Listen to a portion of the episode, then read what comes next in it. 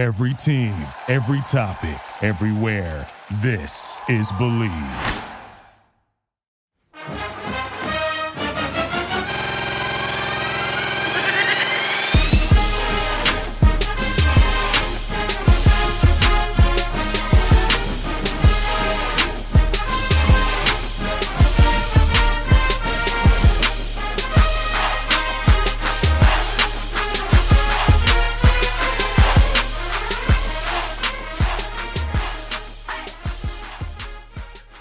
We're back, baby, to Horns Up, Talking Texas podcast. Fisher Desopoulos, the DJ himself, Snacks Kreider, and the Quan Cosby. Get your horns up, gentlemen, because we have an 11 a.m.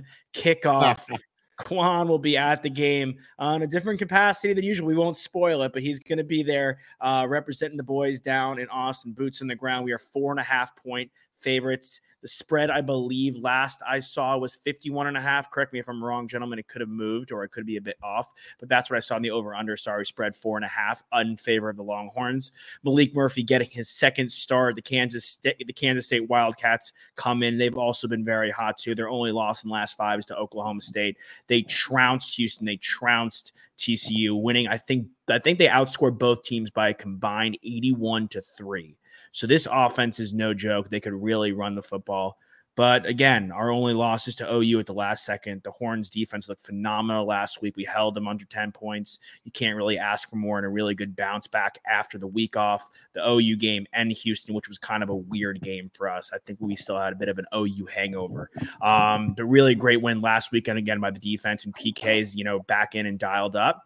And now we host the Kansas State Wildcats. Let's start with it. Let's go with you, Toss. We'll start with you, man. We'll go around the horn. Give us your three keys to the game. Three keys to the game for the Horns to win this one. I think continuing our interior defensive line play at the level that it has been playing, and eliminating. You mentioned that this team is quite good at running the football. I think they're number 7 in yards in Division I right now. So if we can eliminate that, force them to throw the ball on us. We've got some good playmakers back there, and I think our defense can dominate once again as they did last week. So that's kind of my first key takeaway. My second takeaway would be feed my guy. Feed Jonathan Brooks. Give that man the football. Give him more than 16 touches this week. I want to see 20-plus touches. I want to see over 100 yards. I want him to absolutely eat and get back into that conversation of being the best bona fide running back in the Power 5 conferences. And third, it's just do whatever it takes from playing a clean game to get out of this football game with the W. So just taking care of the little things, special teams, all three phases, not getting too cute with our play calling, as I thought we did last week, especially in the first half, and getting out of here with a victory. I don't care margin in this one. We have to keep stacking up wins. And as we saw, a win against a number 25 ranked Kansas State team, the College Football Playoff Committee will reward us for that. And I think we just have to take care of business. So it's simple things this week for me, but I just, sometimes you don't have to get too crazy with it. Absolutely. And, they are the number 25 team. We saw the Big 12 get a lot of respect in the first college football rankings. So they're taking this conference seriously, which we love to see, which means they really value the wins. And they value the games we played. So again, we're the number 7 team. It bodes well in our favor. You got a level. We'll see. We'll get into the full rankings in a little bit. Q, we'll go to you, man. Your three takeaways. I was thinking about this. It hasn't happened yet. Hey, and by the way, it's 4 of us. If we need 12 takeaways to beat them, we're going to get our butts kicked. That's a good point. Toss took 2 of mine, so don't worry. By the time it gets and that's what I was about to say. I say, really, I think we'll piggyback a little bit on Toss's. And you talked about the lines of scrimmages. I think that is – I totally agree. Hell, this game has the potential if Brooks gets more than 20-plus carries to be a 2-hour game, because that's what they do. They run the ball a lot, and even their tight ends that are really good, they usually throw it, 5 yards, a little screen play, something like that, and then let them do their thing. So there's not a whole bunch of 30, 40-yard passes down the field now. They've been game planning. They saw what Houston did and Oklahoma did, so I'm sure they're going to put some in the game plan, but I'm just not sure. The K-State I've always played and known, they stick to what they do, and they try to do it even better. And so the lines of scrimmage is certainly a key to the game to me. A different on offense for me, it's really still being explosive. You know, we score fast. K-State, they're not, even though they've scored plenty, they've been more physical, you know, and they just weren't stopped. But I don't know if they're a shootout team for the amount that they run and all the above. And then last but not least, tackling.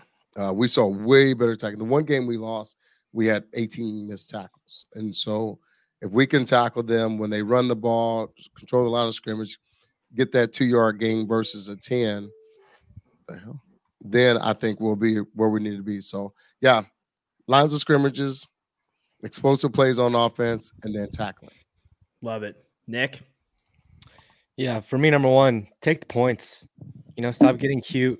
We had, you know, multiple stops on the goal line last week where we didn't come with any points, you know, drove down the field and got zeros. This is the type of team where you just got to take the points. And I think your offense, you know, sometimes loses the confidence when you go all the way down there and you don't get anything.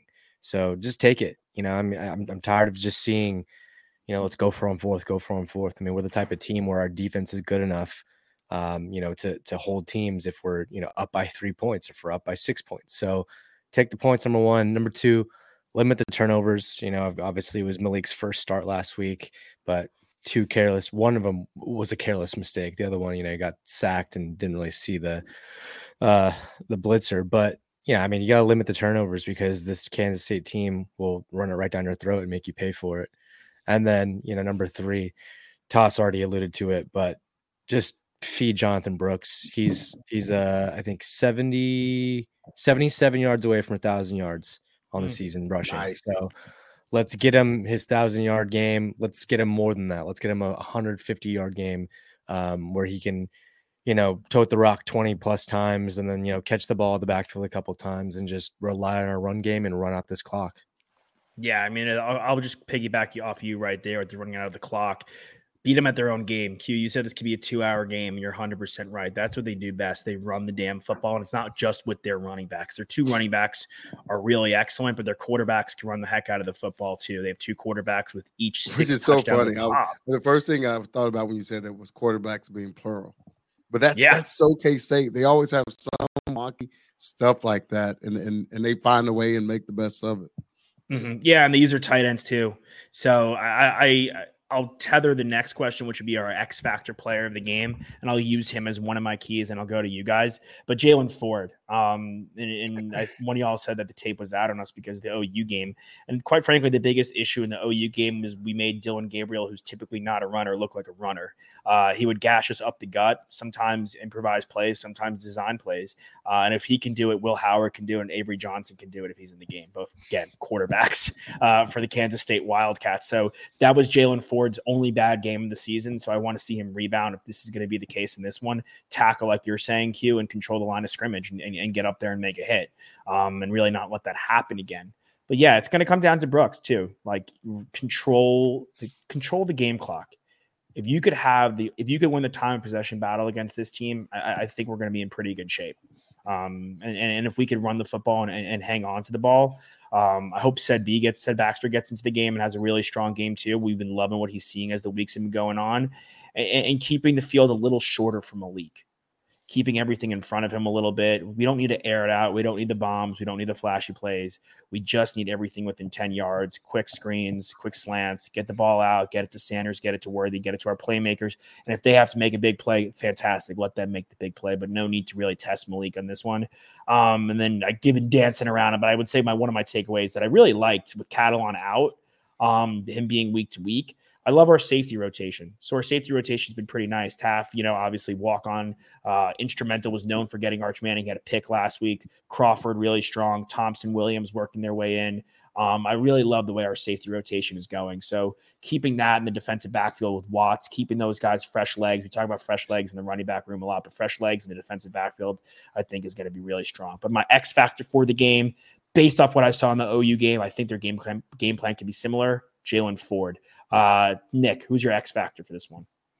X factor for this game is just going to be the entire O-line, you know, keeping Maalik healthy in there and not giving him the pressure where he's going to make bad decisions, and then getting our run game going. So the entire O-line, let's do it. Nice. Q? Man, I have to dispute a little something you said. Please. Love that. If we just, dink and dunk down the field, that's just not who Sark is. And we have way too many weapons to do that. We can't, because of their style of play, which is exactly what Kansas State usually wants. It's for you to change it a little bit and want to, have that 15 play drive. No, we got some dudes out there. Mitchell's one of the best. He's a two-time national champion. Worthy can run past just about anybody on the planet. And so throw that damn thing out there. And Maalik can throw it a country mile. So I'm okay if we score in two plays and we hold them to 3 and 15. And essentially, I'm cool with that, because if we keep doing that, we put even more pressure on them on the road. However, my X factor is the safety net.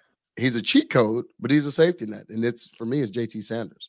We still have Maalik just going into his second start and staying ahead of the change. The problem is the reason he's my X factor is because I want explosive plays, and you could throw it to him 8 yards down the field, and then it'll turn into 40. And so I'm cool with that too. So on one hand, I agree with you making a little bit more safer passes, but that's only to JT. Now, when it comes to Worthy and all of them, yeah, man, let's run by them. Let's go score. If you go to the game, a couple of games that they've lost, that's what happened. They just couldn't keep up with them. And guys were certainly more physical, but they got out on them in case they wasn't able to rebound from it. So JT Sanders, he's that good. He's a game changer.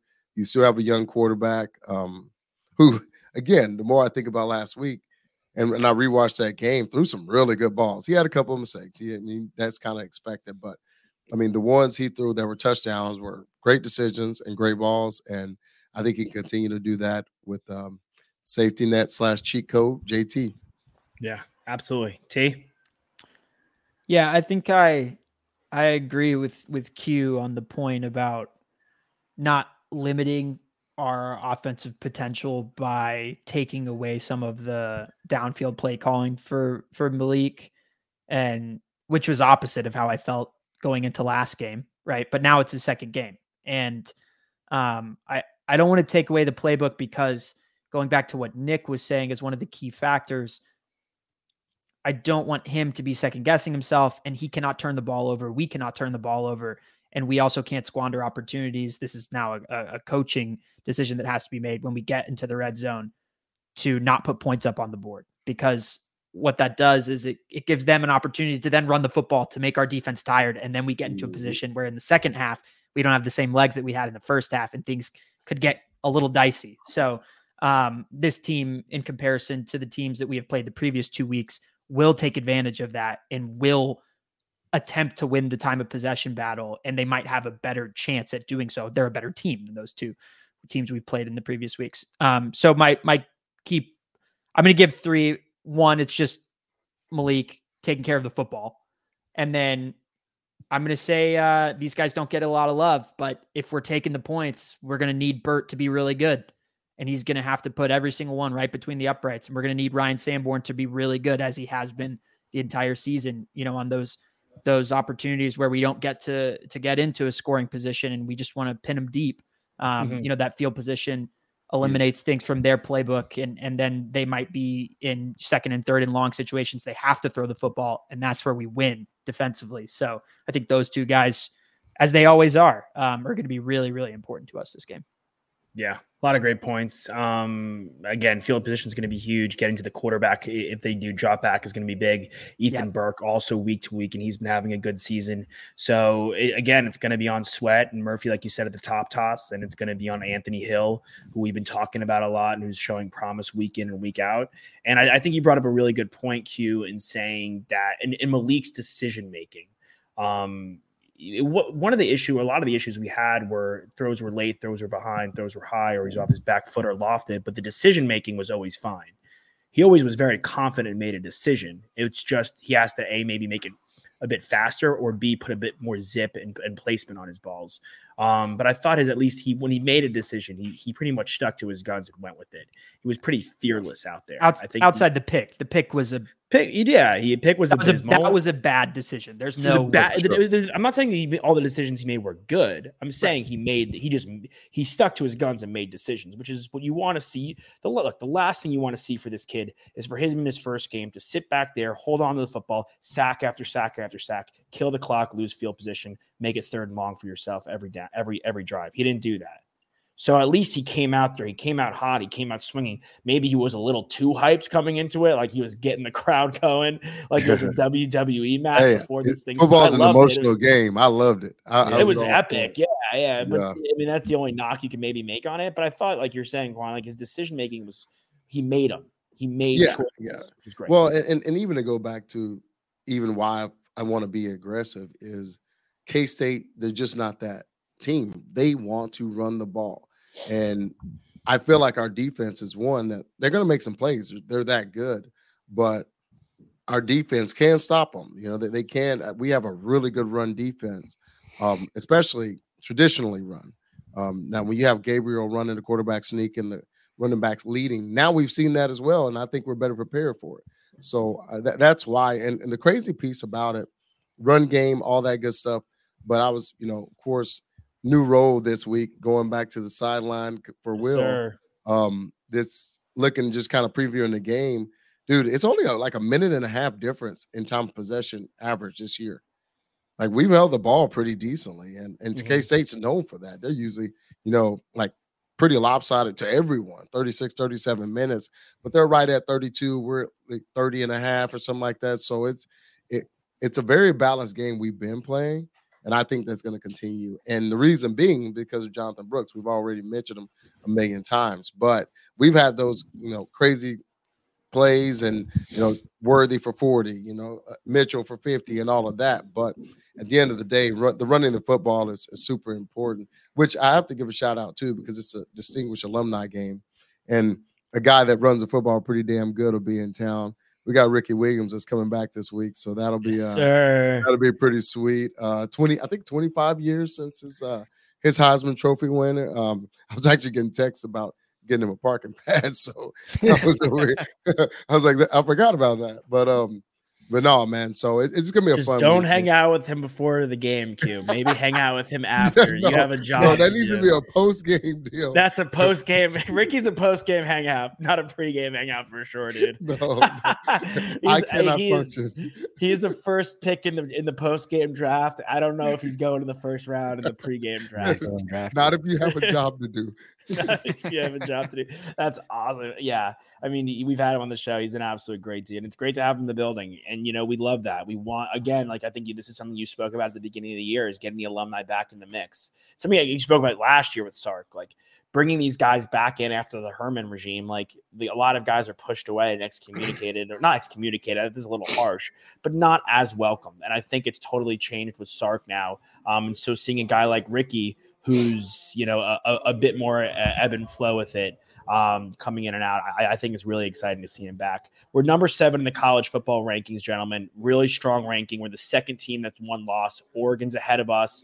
I think they value their loss to Washington. That was a very close game. It was in Washington, so not a neutral site like ours. So they value that a bit more. But you got to love what you see. What are your guys' initial thoughts on the college football ranking? I think you value that loss because Washington's still undefeated. I think they valued Oklahoma's neutral site, last-minute deal. We didn't play that great.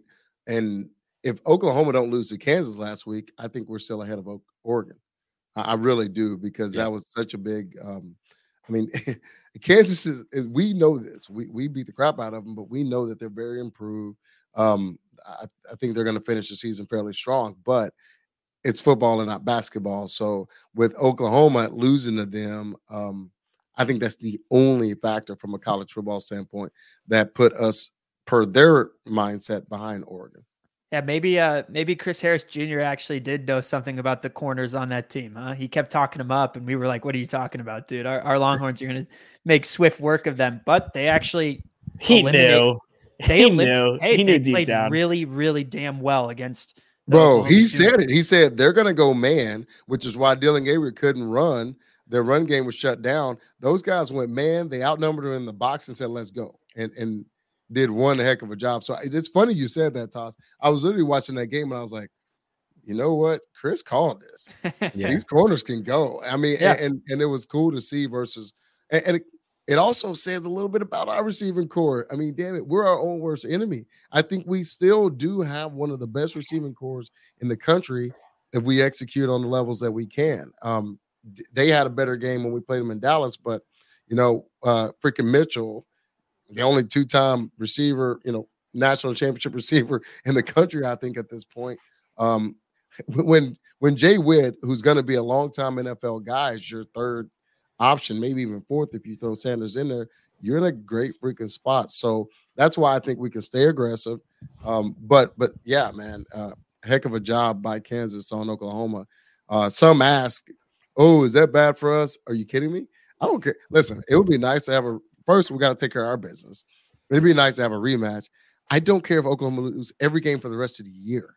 That's how we feel about them. So, no, it's never bad for us when Oklahoma loses. So Yeah, I think Oklahoma State this weekend, too. That massive game. Let's talk about that. Five-team tie in the Big 12 for first place. Yeah. I mean, that's real. I mean, the Cowboys they're playing for everything right now, right? Like, not only do they want to knock off Oklahoma just because it's Bedlam, as you know, that every year that's a crazy rivalry, but it's also, are they going to extend that rivalry through them moving? Nope, this is the last time their politicians got involved. Screw them. If they leave, we don't want to play them anymore. And they want to win the Big 12 and get to the Big 12 championship. Like, how much more motivation did the Oklahoma State Cowboys need? They don't. Yeah. Done. I know where my money is on Saturday. Wow. And Oklahoma's limping in. Yeah.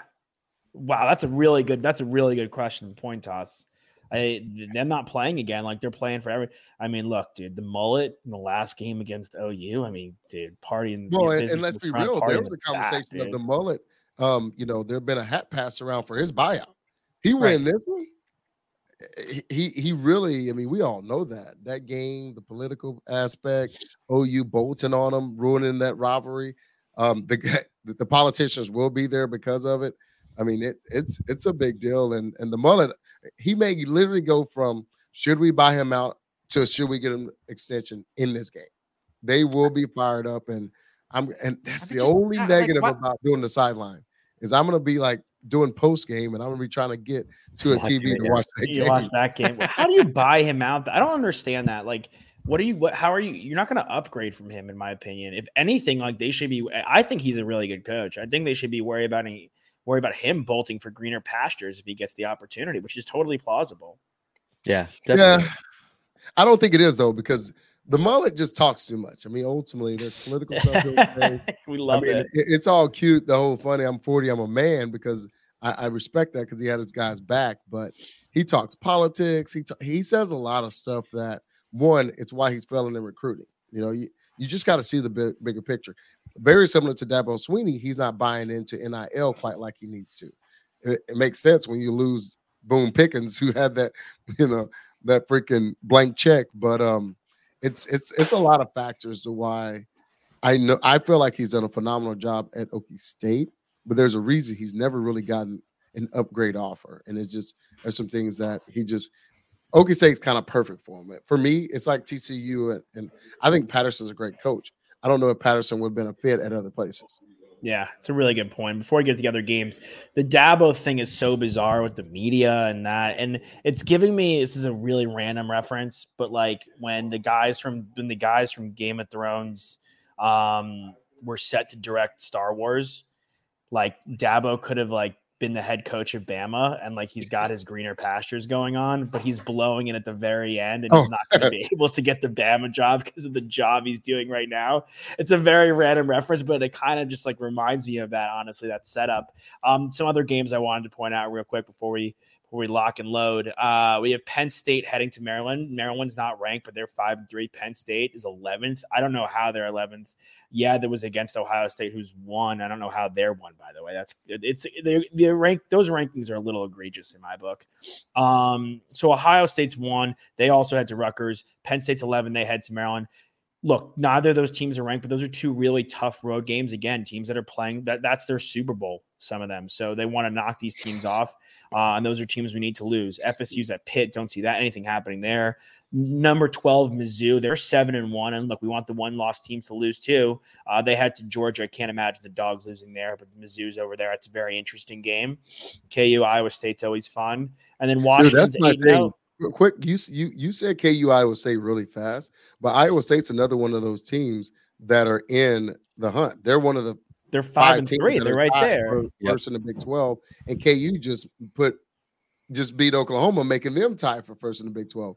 Do the Big 12 this week? I know there's a lot of games across the deal, but there's some. This is a really big week for the Big 12. You have two of the five playing each other, or four of the five, playing each other. And then you have the one that isn't in the mix, that's in second, essentially Kansas, playing one of the five. Yeah. So, it's going to shake up like nobody's business this week. I know we're leaving them, and I know they're kind of doing us dirty, and all you have to do is go look at the penalties called against Texas compared to the rest of the Big 12. But I am a little happy that the OG Big 12 schools are the ones that are at the top of the pecking order as opposed to some of the newcomers, and the newcomers are getting kind of destroyed against every other big community. To put it lightly, they're getting destroyed. The UCF Knights and the Cincinnati Bearcats are toilet paper. Yeah. They're toilet paper after a night of ramen. You remember, we thought it was all weird. We were like, man, the Big 12 started off like garbage, but now they're truly in the mix. They have four teams ranked. And to your point, that's a great point right there.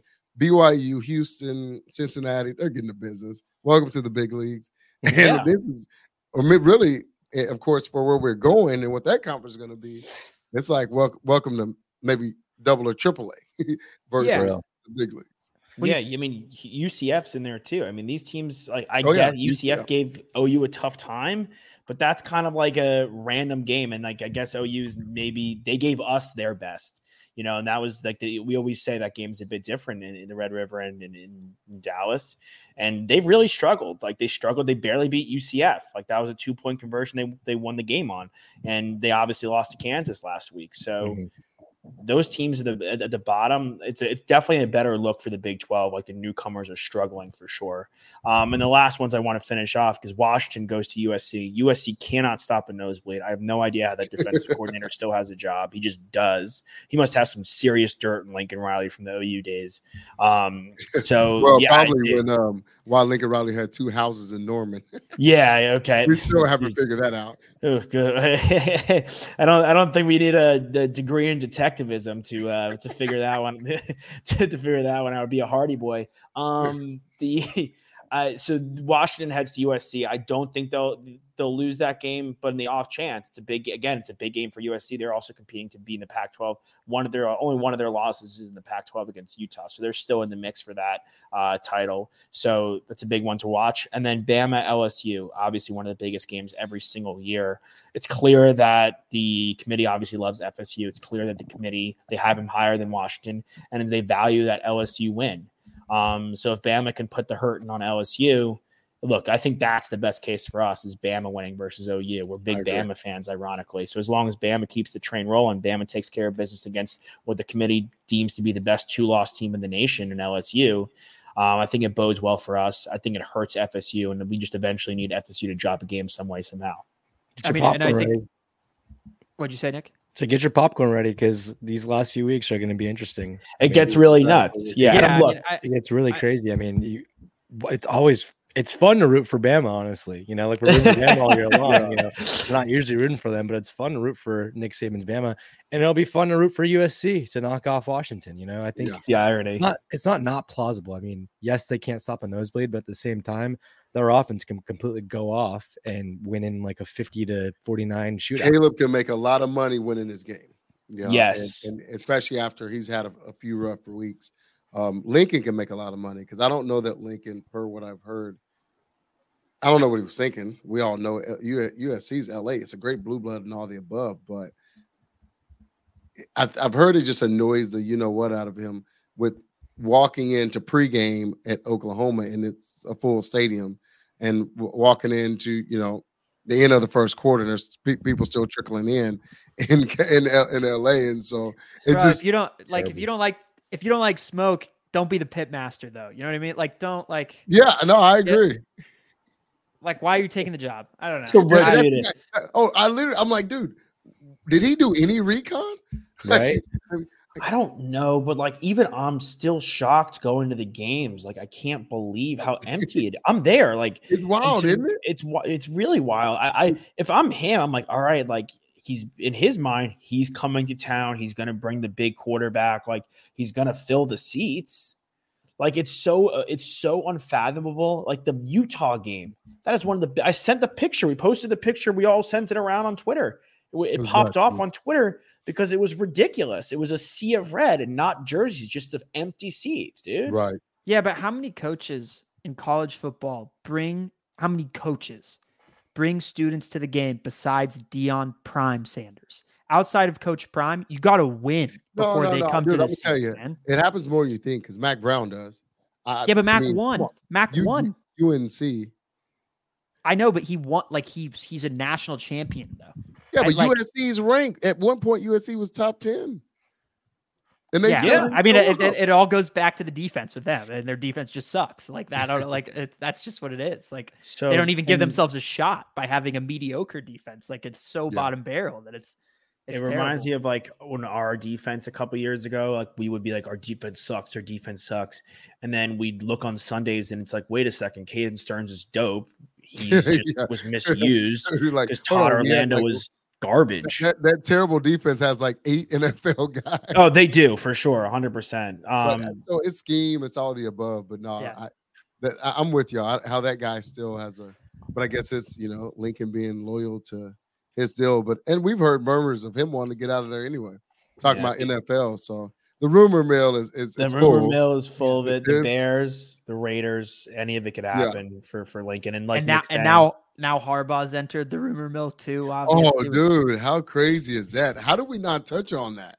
We could touch on it quickly because I think it tailors into us in the college football playoff. Because I was just gonna say on Nick's point of rooting for Bama and rooting for USC this weekend. I hate to be sentimental, but I will be for a hot second. It's great to root for us in November. Like, we're in November, and for the first time in years, we're really rooting for something. Like, this is like this is no holds barred. Every game's a playoff game for us right now, and that's to me very exciting for Longhorn Nation. And what can be really exciting for Longhorn Nation could be like our savings grace is this sign stealing scandal, because if I know they have Ohio State 1. But if Michigan beats the crap out of Ohio State, which is so plausible because their quarterback is not good, if they beat the crap out of Ohio State, it moves Ohio State down. They get a postseason ban and they can't participate in the playoffs. If the NCAA somehow gets it together and comes down with that, all of a sudden it may or may not. I mean, look, I'm just throwing this out there. It probably won't, but it could. Harbaugh don't have a lot of friends in the NCAA world because I hear he's kind of a hard ass, but I'm gonna tell you why it's probably not gonna happen, because you've heard the Nick Sabans get on there and say, yeah, kind of everybody does it. Not necessarily on this scale. This is some, and again, I watched my Astro. This is an Astro level thing. This is taking it to a whole nother level. But even Deion, everybody says, people look over. That's why you do the different signs and you do all the BS. I don't think it's going to get on that level, at least this season. Right. For me, I think it's going to be one of those deals that they take into the offseason, not mess up this season, and then they address it with scholarships or next year's post. I mean, because next year you're going to a 12-team playoff. And the crappy thing about it is I think Michigan's going to have like 30 guys graduate, so they're probably not going to make it next year anyway. But I think if we're talking about the NCAA, one, they're unpredictable, but two, what is predictable is they usually don't do what they probably need to. So who the hell knows how it's going to work itself out? Yeah, put mics in the QB's helmet. Yeah, like that, like stuff like that. Yeah, common sense is not very common. Just little things like that. I don't see it happening either. I think that they don't want to punish these students, these players, right? They're literally on the doorstep of going to the national championship. You're just going to rip that away from them. put the ban, put the penalties on next season, you know, fresh slate, you know, before they even know what's to happen. I mean, these guys have played 8 games already, you know, trying to vie for a national championship. You're just going to rip it out midseason. I just don't see that happening. But they've done that to, they've punished teams. Sorry, T, I'll let you go, but they've punished teams in the past. Like this, like, I know it's wildly different and it's not comparable in the crime, but like what happened in Baylor, what happened in Penn State, like the kids were punished too. Like, and they weren't even close to a part of it. No, I get it. And they felt the wrath of that season though. Even those kids were punished the following season. Yeah, but they also, they weren't, you know, 8-0, or they weren't like heading to the national championship. Well, yeah, also, I'm just throwing it out there. It wasn't in the midst of the discourse and the conversation around college football being that the NCAA is losing their grip on these colleges too, right? Like they kind of have to. They can't be the big bad sheriff anymore because there's too many critics out there. There's too much on the line for them, and with NIL and how everything's shaken out, like they're in a bad position and they're batting behind right now. The only thing I will say is NCAA won't do crap. They won't do it this season, but I think we've all heard there's a conference call, and as crazy as that'll be, because it would hurt the conference, there's other coaches in that conference asking for immediate action because they feel wronged by, hey, they beat us. I went back and watched film, and I felt like they knew my play. Well, yeah, because they sent old boy over here to watch 5 games and still signs. Again, I still have weird – in baseball, people are looking in there trying to see what – there's so many things done in the game of sports, but I still do feel like they took it to a whole nother level. And if the conference does something, that's out of NCAA hands. Yeah, yeah. But what I was going to say is, look, Brian Abreu got to pitch in Game 7. You know what I mean? And like the Rangers still won, and they still ended up winning the World Series. And I'd be remiss if I didn't mention the day after they win the World Series for the first time in their franchise history. They are, as of right now, the best team, the best baseball team in the state of Texas. Sorry, but I'm not. You know what I didn't say is that last year, because that was like our second or third one. You know, we don't. Technically it was your first, because the first one you cheated. Oh God. No, I mean, let's give Michigan a pass, but look, you can't put the bat on the ball, baby. No, you got to give the respect to Texas. Bruce Bochy winning. Oh yeah, no, that was awesome. That's the thing. I'm not that dude though. I grew up in the middle of both of them. The reason I got annoyed with the Rangers because of how they did Nolan Ryan. I've always been a Texas baseball fan. The Rangers did him pretty dirty when he helped build him up the first World Series, and then he played for both teams. So I was like, I'm rolling with my man Nolan because I know his family real well. But no, dude, it's so cool to have 2 Texas teams go back to back and to be different teams. They'll be both of them will be right back there next year too. Oh, dude, for sure. So it's a good and fun rivalry for sure. The Dallas fans are just the worst. No offense. You're not a bad one. But, like, I'm in a group text real quick with, like, a couple Atlanta guys and Texas guys. And I guess the Braves won a couple years ago. Yeah. Oh, yeah. And the Rangers just won. And then I'm the only Red Sox fan in the group.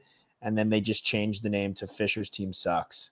Like, as if I haven't, like, seen, like, a million. Like, you've been there before. Yeah. I was like, Braves, okay, yeah. Astros, Sox. All these folks have won in the last – freaking 10 years. 100%. Very 100%. First one. Yeah, I was like, all right, dude, my team's won 4 times in the last 20 years. And he's like, well, my team's won 1 time in the last hour. I was like, all right, it's pretty, funny. This is the last thing I'll say. I don't know. Obviously, the Rangers didn't lose a game on the road, which is a tremendous feat in and of its own right. Insane.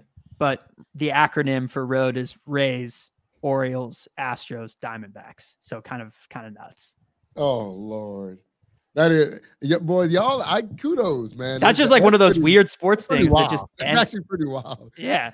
Like, how did that end up being that? Documentary 20 years from now about that. That's pretty wild. They're gonna get a really nerdy dude and be like, "Yeah, I figured out this acronym." Right. Or like, or Ricky Williams post game be like, "It just came to me, like this acronym of what happened in the world in the Rangers' road to victory." Find something where Ricky talked about this 8 years ago on his sabbatical. Yeah, absolutely. But, hey, you said it best, Nick. Man, what a fun time of year kudos to the Rangers. They're a Texas team, and they absolutely destroyed, you know, the Diamondbacks overall. And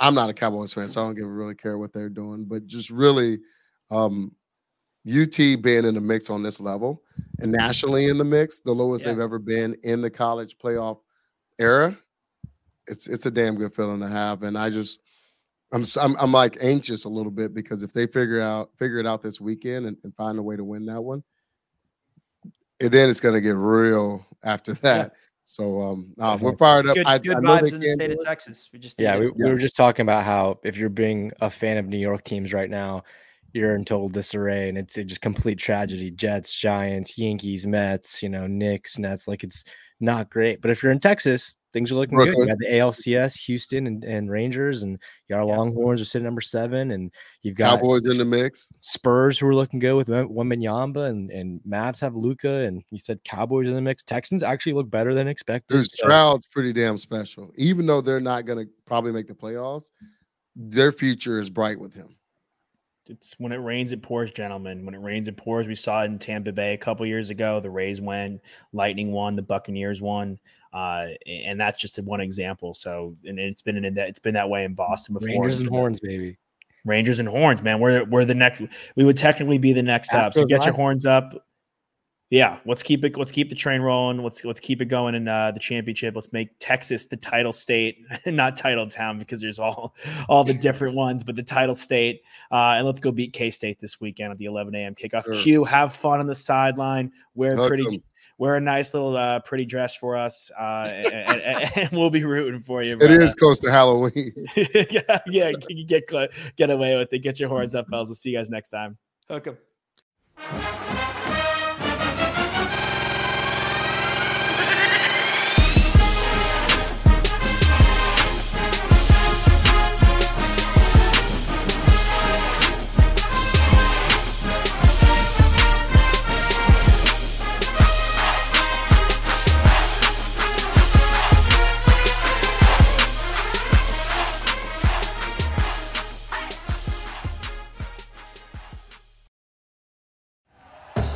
Thank you for listening to Believe.